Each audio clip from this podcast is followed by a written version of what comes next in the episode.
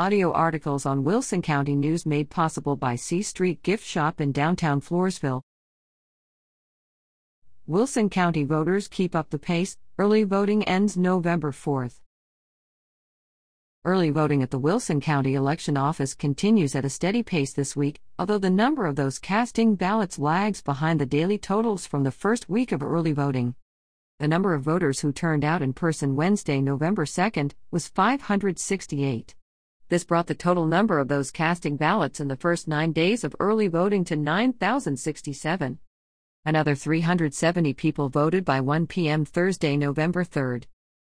Friday, November 4th, is the last day to vote early. The election office at 1103 4th Street in Floresville will be open for voting from 8 a.m. to 5 p.m.